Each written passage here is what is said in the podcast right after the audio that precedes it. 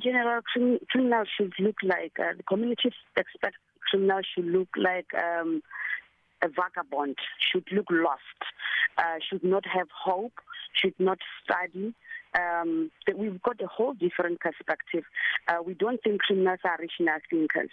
Uh, in, but how, however, with the new crimes that are emerging, uh, the nature of crimes, it gets to tell us a story that now we've got potential lawyers committing crime. And now we get to understand that crime is not a spare of a moment uh, at all times. Um, it's well planned. It has been rationalized. Uh, they have time to think. They choose a day, and they are able to choose a place at, as well.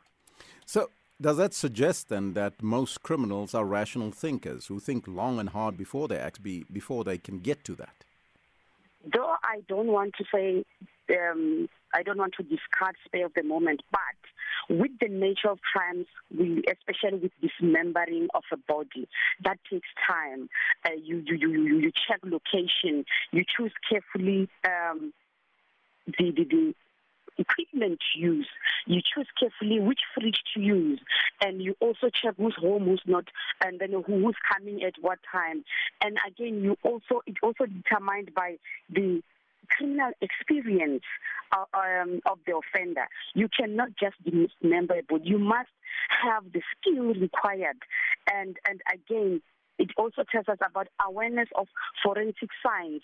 If you are able to wipe the floor, or if we are, we, we are able to, to stay with you in the same house where uh, blood uh, was all over, but we can't even smell or see anything, you might have an idea, an awareness of forensic science, and you were able to wipe here and there.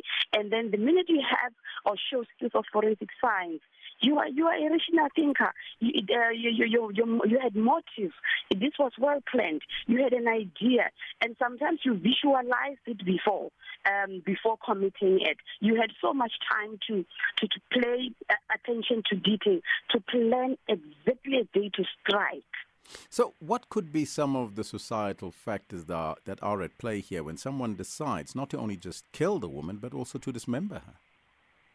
Uh, the societal uh, come up, um, come so, again the societal factors that are at play, uh, uh, Professor. What are they? And and and also looking at this this person's family background and some of the dynamics that could have led to to him not only killing the woman but dismembering her. Uh, with the so, so we, we cannot. Um, in these case, such cases, we need to be very careful uh, when we tap into societal issues.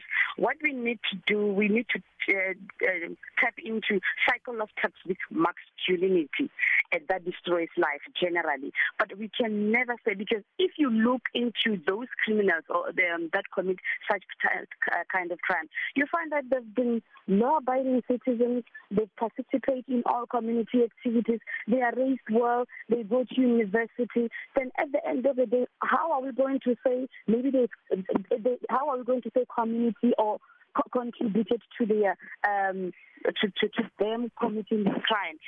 Sometimes it's not even about the community; it's about an individual. Mm-hmm. You find that this was a law-abiding citizen going to church, uh, even making donations in the community, and you find that the community is shocked with all these cases.